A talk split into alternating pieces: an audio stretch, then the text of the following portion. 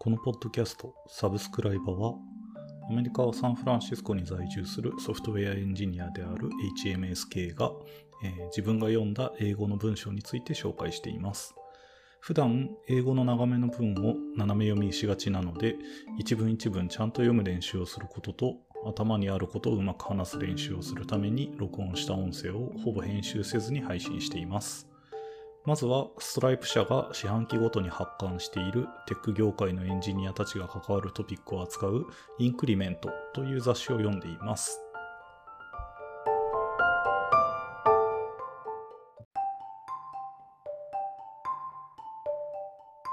オンコール5つ目の章は On Call at Any Size ということで、えー、あらゆる規模でのオンコールというといいかな。えっ、と、各会社の規模においてオンコールをどういうふうにやってるかという話を取り扱った章でした。また今回も、えー各社へのサーベイをベースに、多分今までのサーベイのやつの時に聞いたことはまとめた話になってんじゃないかなと伺えます。で、えっ、と、まあ、章の最初の冒頭を見ていくと、オンコールのローテーションを作って運用するのは、どんなサイズであっても真に実現可能なインフラを構築する上で、えー最も最初のステップであって、えー最後からは程遠いものであると。会社のスケールに応じて複雑さが作られ、成長を続けるシステムではもっと洗練されたオンコールプラクティスというのが必要になってくると。で、ユニバーサルアプローチ。まあ共通したなんか、まあ当然、当然というか何にでも使えるアプローチが存在しない間は、えーどんなスケール、いずれのスケールにおいても、えーオンコールとインシデントレスポンスを組み立てるための業界のベストプラクティスというのが存在すると。以降のセクションでは、えーあらゆるオンコールでのオンコールの、えあらゆるスケールでのオンコールの仕事をどのように作っているのか詳しく見ていっていると。え設計サポート、オンコールや、えインシデントレスポンスをエンパワーする方法を、すべてのサイズ、すべての会社のサイズで調査をしている。手で数えられるほどのエンジニアがいる小さなガレージスタートアップ、 handful、handful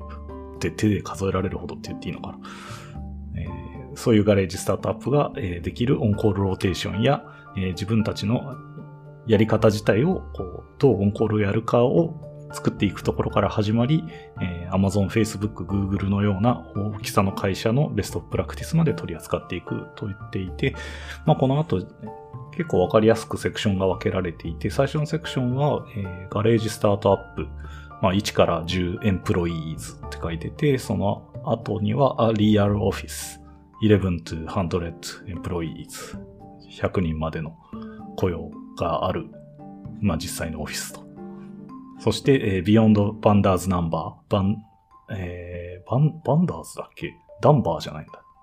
あ、これ僕書き間違えたのかな？えーっと、ダンバーですね。メモがバンダースになってるけど、ダンバースってあのコミュニケーション取れる、なんか、ちょうどいい人数みたいなやつを超えていく、確か150人とかですよね。それを超える101人から1000人のエンプロイー。で、最、まだその先があって、ラージカンパニーズ1000から1万。で、最後にリバイアさん。リバイアさんって、えーっと、これは、聖書に出てくる怪獣ですね。海の獣という意味で怪獣の名前でもあるんですけど、英語では、まあ、大きな船だったり、大きなクジラみたいなのを指すときに、まあ、でかいものを示すメタファーとして使われるっぽいですが、えーリバイアさん1万プラスエンプロイーズって言ってて、まあ、途方もないサイズの会社でのオンコールの取り扱いまで、まあ、幅広く触れています。で、えっ、と、今回の収録では、えっ、と、11から100までかな。結構長かったので、えー途中で切ることにしています。ということで、まあ、なので今回は1から10 employees、ガレージスタートアップのフェーズの時と、えー、あリアルオフィス11 to 100エンプロイーズの段階ののオンコールについて、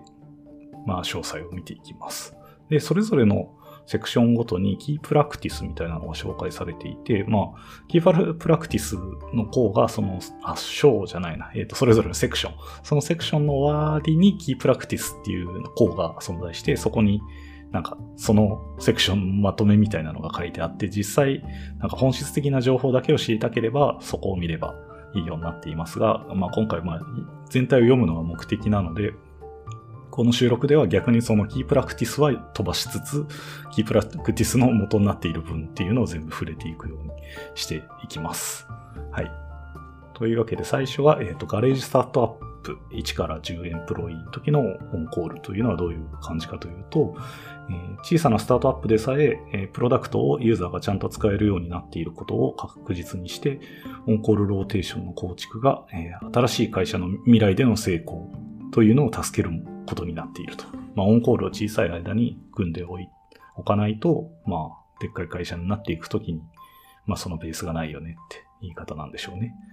このスケールにおいてオンコールローテーションを持つっていうのは、えープロダクトがちゃんと動いているかどうかを本質的に理解することであると。まあ、オンコールがあるっていうのは、えっ、と、オンコールで呼び出される、すなわち、プロダクトに何か問題があるっていうのがちゃんと感知できるというか定義ができているということに、まあ、つながりますよね、と。で、ユーザーがもし友人や家族だけならサーバーを落としても、落としておいてもいいかもしれないし、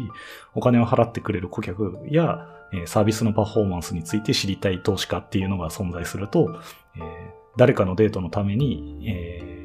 夜に2時間ダウンっていうのはもうまかり通らなくなると。まあその状況に応じて、こう、まあプロダクトが上がっている状態というか、うんちゃんと動いている状態というのがどういうものかっていうのが、まあ相対的に定義されるという話ですね。まあそうですよね。最初のまだプルーフオブコンセプトみたいな段階の時に、誰も使わないのにわざわざこうサービスがダウンしているかどうかチェックする必要っていうのはないと思うし、逆にもう実際に MVP がうまくいきそうで、普通に使ってくれている他人みたいな、もう直接関係のない人みたいなのが存在している状況となってしまったら、まあ落とすわけにはいかないという意味で、まあその時に、あのオンコールが起こる原因、まあプロダクトがちゃんと動いているというものの定義っていうのがなされると。まあ、妥当な話ですね。そして、えースタートアップは3つの primitive から、えーオンコールローテーションをブートストラップするのであると。ブブートストラップするのであると言っています。えっ、と、まあ、3 primitive、まあ3つの神器っぽい感じなんですけど、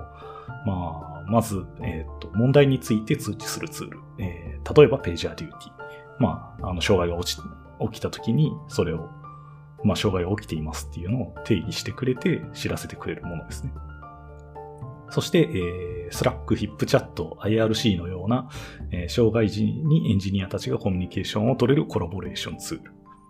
なるほど。えっ、と、HipChat、IRC っていうのがこう時代を感じさせますが、そうですね。あの、障害時に障害を報告しつつ、リアルタイムに情報が出せる場所みたいなものですね。そして、えー問題が起きているときに、えーそれを知れるモニタリングシステム。なるほど。えっ、と、モニタリングは、えー最初の2つ、そうですね、その、通知とコラボレーションに比べて、ちょっと準備が、えー準備するのが難しいので、もう少し詳しく紹介すると、えー良くて、えー正確なモニタリングっていうのは、え3つのポイントがあると。その3つのポイントは、ヘルスチェック、メトリックス、ダッシュボードであると。なるほど。えヘルスチェックというのは、えサービスやサーバーのいずれもが reachable で responding であることを検証するもの。まあ、ベリファイするもの。日本語の検証難しいんですよね。 verify と validate の違いみたいなやつ。まあ、検証すると言っていきます、この後。えーそして、えー多くのスタートアップは残念ながらエラーページを、残念ながらじゃないと思うんだけど、まあ、えっ、と、エラーページを提供するための高可用性、応答性、拡張性の高い手段をもうすでにうまいことやっているので、えービジネスが正常に動作しているという、えー真の自信を得るための、えーメトリクスを集める必要があると。まあ、あの、まあ、そうそう、あ、言ってることは分かってきたな。サーバーが別に走ってて落ちてるっていうのを判別するのは、まあまあ、今の時代、あんま気にすることではないっていうか、普通にちょっと、よくあるフレームワークで作ってれば、大体のことはできている状態なので、本質的にビジネスが正常に動作しているっていうのを保証するためのメトリクスっていうのをちゃんと決めないといけないっていう意味で残念ながらっていう冒頭だったんだな。で、まあ、えっと、そういうメトリクスって例えばそうだな。自分の会社で僕メトリクス眺めるときは、まあ、デプロイの後よく見てるのは、あの購入のレートが下がってないかとかそういうとこですよね。なんかサーバーのエラーってまあ、完全に根絶っていうのはまあ厳しい部分があって、そこの数がまあ増える増えないっていうのはもちろん気にするけど、そこよりもまあビジネスとしてやばいところが変になっていないかっていうのを優先して見ていくので、まあこれと似た話だなと思います。そうだな。うん。なんかうちだと、決済例、うん、決済のトランザクションの発生かつ成功したレートをなんか5分単位でまとめたやつとかも表示してて、割とそこをパッと眺めておくと、とりあえず、なんかお金を払ってこう、まあ購入じゃないな、えっ、ー、と、クラウドファンディングなんで、コントリビューションしたいって人が、なんか嫌な思いをしてないことっていうのを検証して、まあビジネスが正常に動作しているっていうのを検証していると言えるでしょう。そして、えっ、ー、と、モニタリングの3つのポイントの、えー、3つ目ダッシュボードですね、えー。で、これらのメトリックスのダッシュボードを作って、エンジニアが視覚的にシステムが通常通り動いているということを検証すると。また、えっ、ー、と、スポットで関係するイベントっていうのも見えるようにしましょうと。うまくいかなかったデプロイとか、みたいな。まあ最近のよくあるグラフだとこうね、デプロイのところにプロットが入ったり、なんかエラレとか変わったイベントのところがこう、なんか赤い印になったりみたいな便利な感じのがありますよね。そして、えー、これらのいくつか、え、これらは、え、いくつかの hosted なソリューションだったり、オープンソースの選択肢というのが存在していて、まあ、 hosted なものだったら Datadog、まあ、SARS のことですよね。SARS でデータドックを使って、そういうメトリクスを一気に見れる場所を使ったり、作ったり、え、オープンソースだと、えー、 Nagios とか Graphite っていうのを組み合わせ。まあ、ナギオスは検知の方が主体ですけど、まあ、グラファイトでそれを見えるようにするって感じですよね。ナギオスは、まあ、ヘルスチェック。まあ、メトリックスはあんま、なんだ、視覚的に良くする感じはないけど、ヘルスチェックの全体的な一覧を見せたりっていうのを監視システムと一緒に提供してくれてます。まあ、いろんなプラグイン入れれば、もっとグラフィカルなこともできると思うんですが。で、それとグラファイト。僕グラファイトはあんまり言えないんですけど、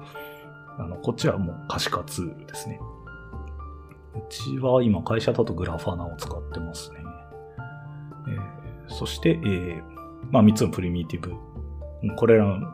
のツールですね。えーと、通知するツール、コラボレーションするツール、えー、モニタリングシステムが、えー、まずスタートアップのオンコールローテーションというのをまずブートストラップしてくれるという話でした。そして、えー、小さいことというのは最大のアドバンテージであると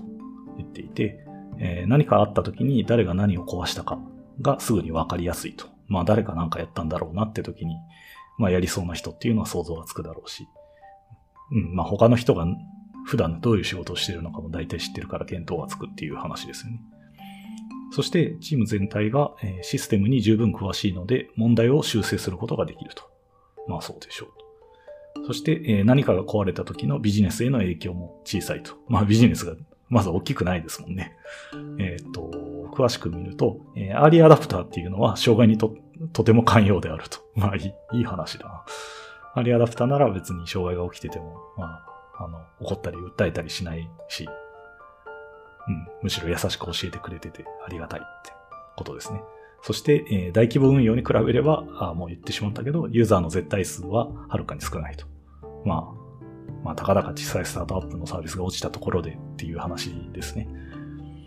そして、えー、会社設立時に、え、採用されたカルチャーだったり習慣だったりが、えー、会社が規模を大きくするにつれて共に成長していくし、え信頼性のカルチャーを育てていくための最高の時期となると。まあ、この時にちゃんとカルチャー作っておかないと後でしんどいっていう話でもあると思います。まあ、ここでちゃんと仕込んでおきましょうと。まあね、こう、インフラ周りってちょっと、スタートアップの小さい時って軽視されがちなので、この辺のところにちゃんと気を配った上で、拡大の準備に備えるのは大事ですよね。まあ、それはどんな分野でもそうだとは思うんですけど。そして、えー、こういう状態に、えー、欠点がないわけではないと。そう。もう小さいから最高だって話ではないと。えー、例えば、えアラートの設定を固めたり、広い領域での障害の可用性を、広い領域での障害の可能性を検知するための拡張っていうのは、えー、労力が必要となる。まあ、まあ、あの、アラートというか、サービスを監視するための開発ですよね。監視のための、まあ、リソーシングが必要になってくるんだけど、より良いモニタリングを機能開発するよりも優先す、えー、あ、より良いモニタリングを機能開発よりも優先するっていうのはチャレンジングなことであると。そうですよね。プロダクトの開発っていうのが、まあ、得てして優先されがちになってしまうので、インフラだったり、レガシーは後回しになりがちっていう、まあ、よくある問題ですね。そして、えー、まあ、もう一つの欠点が、えー、小さなチームで、えー、優先順位付けの狭間に、こう、二人や三、二、三人のエンジニアだけで 24x7 のカバレッジをする、うん、するっていうのは、まあ、かなり答える体験となるだろうと。まあそうですよね。オンコールローテーションが、まあ、まあ病気できないですもんね。2、3人っていう状態になった時に。まあそこまでクリティカルに落ちるっていうのももちろんそんなにないとは思うんですけど、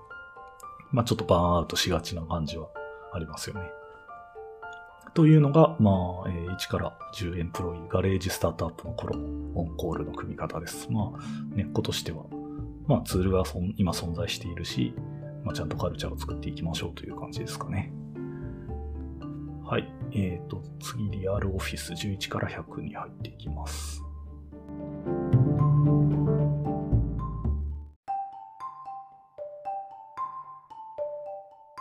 はい、えー、11から100人、あ、 real office の頃ですね。えー、会社の成長に合わせて、インフラ、オペレーションのワークロード、オンコールやインシデントレスポンスの需要というのが出てくると。まあそうでしょうと。多くの会社にとって、 dozens of servers、まあ dozens なんで、まあ12、12×N ですね。まあ、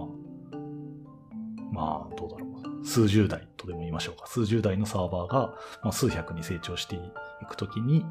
えー、スケーラビリティへの関心から、えー、モノリシックなサービスが複数のマイクロサービスに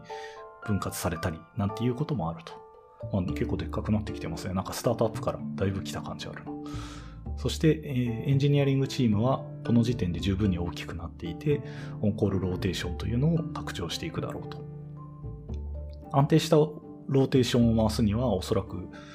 えー、あ、安定したローテーションというものがおそらく必要となってきて、8人のエンジニアが2層のローテーションを、1月に、1月に、1周ですね、 week per month ですね。一月に一周をオンコールに当てはめると。まあこれ2層だからまあ4人、うん、8人のエンジニアなんで、4人のローテーションを2つ回せるという感じですね。これ2層にするのは細かい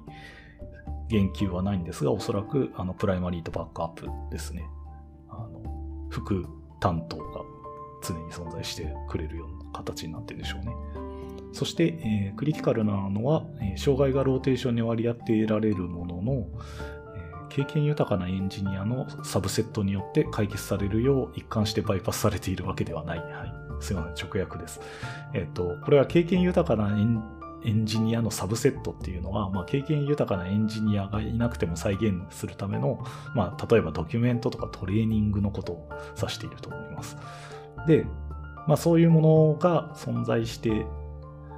いない状態、まだ一貫して、どうにかあの経験のあるエンジニアみたいにな、どんなクリティカルな障害も解決できるみたいなローテンションっていうのは出来上がっていないと。そして、えー、重要なエンジニアのバーンアウト。まあこういう、これでいう経験豊かなエンジニアに全部行きがちになっちゃうから、そういう人のバーンアウトを防ぐために、え、システムの理解っていうのを広げて、 seed members。まあこれはジュニアとか、まだ入ったばっかりの人みたいな意味かな。 seed members を複数のローテーションに対応できるまで育てる必要があると。なるほど。そして、えー、 shared on-call、shared な on-call rotation というのから multiple rotations に移行することは、重要なスケールの課題となる。これは多分2層にすることを言ってるんだろうな。あんまりちょっと直感的に知らないんですよね。 shared on-call rotation というのが何で、 multiple rotations であるというのはよくわかんないけど、その前の2層の件を察するに、 multiple は層がある状態で、 shared は1つを分け合ってる状態な気がします。そして、あまあ、しかも単数形だしな、シェアードオンコールローテーション。そして、えー、重要なスケーリングの課題にこれがなってくるんだけど、まあ、プラクティスを健全で一貫したものにしておくためには、えー、この点に注意が不可欠でありますと。なるほど。まあ、この規模の会社だもんな。そして、えー、事業継続性を持たないこと。うん、事業継続性っていうのは、これは事業の話というよりは、えっ、ー、と、オンコールという意味でのビジネスですね。えー、事業継続性を持たないことの末路というのは実に恐ろしく、えー、危険や予期しないことからえー、回復できるようにするために、えディザスターリカバリーへの投資を先導してくれると。まあ、だんだんね、こう、まあ、死んだらおじゃんですみたいな状態になってしまうんで、一人のヒーローが頑張るというよりは、ちゃんと複数の人間で、まあ、誰かが、誰かが仕事できなくなったとしても、代わりになれる人がいるっていう状態をどんどん作っていかないといけないという話なのと、ディザスターリカバリーみたいな、こう、まあ、本当万一何かがあった的イベントに対して全部気にしていかないといけないという話に、この人数の会社だとなってくるということですね。そして、えー、一度以上の実装とリカバリっていうのは少なくとも年に一度は検証されるべきで、これはまあ、ディザスターリカバリ。え、最初はベストプラクティスとして扱われていたものが、え、最終的にはコンプライアンスというのが目的となって検証されていくだろうと。まあ、そうっすよね。あの、サービスの可用性を保証したりとか、まあ、まあ毎日ね、AWS が落ちましたって時に、まあ、そ、そんなすぐに切り替わらんでもいいかもしれないけど、ギュッとこう GCP の上で走るみたいなレベルでは、あの、対応できるようにしておかないといけないというのが、まあ事業継続性のの意味では出てくるのかな。そして、えー、このサイズになると、個別のサーバーのログっていうのの検査、個別のサーバーのログの検査っていうのはもはや効果的ではなくなりますと。なので、中央化された、まあ、 centralized された log aggregator、ELK とかスプランクが出てくるのがメリカっぽいですね。ELK とかスプランクといったサービス、まあ、オープンソースソフトウェアを、え導入するタイミングとなるだろうと。僕たちだとこうフルエント D みたいなのと、まあ、保存する先は別だけど、 Fluentd みたいなのを使う話になってきますよね。そして、えー、まあ、同様に error aggregator、まあ、例えばセンセントリー、S エントリーみたいなので、どこからエラーが起こっているのかっていうのを分かりやすくしてくれるものみたいなのもあると。加えて、デプロイのツールやストラテジーは、え簡単なロールバックをサポートするようになると。デプロイが